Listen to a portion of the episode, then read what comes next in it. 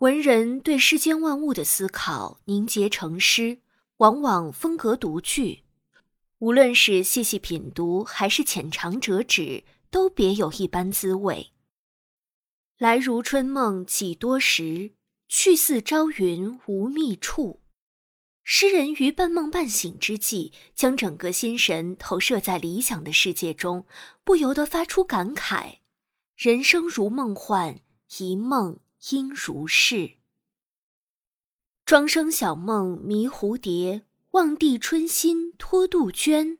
恍然一梦，不知身在何处，更不知真实与虚妄。究竟如何着落？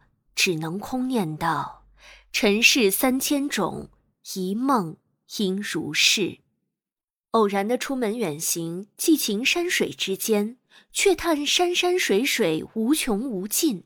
得一句不识庐山真面目，只缘身在此山中。山重水复疑无路，柳暗花明又一村。峰回路转，眼前风景依稀如旧。或许有那么一瞬间，真的感觉如在梦中。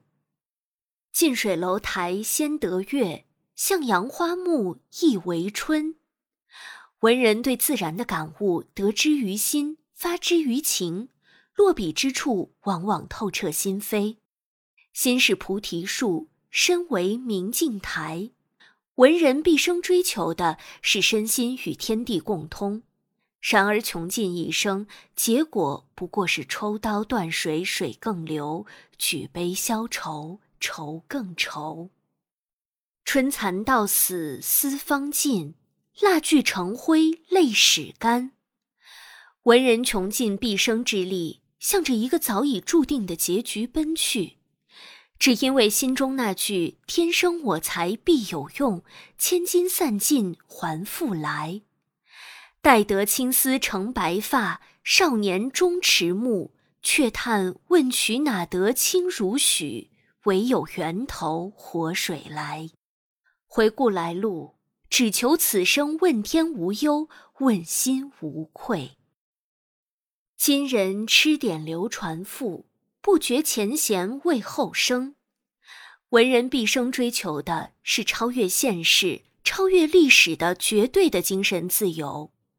他们倾尽毕生才情，让承载着灵魂诗句流传千古，只为让整个天地都能记得他曾经来过。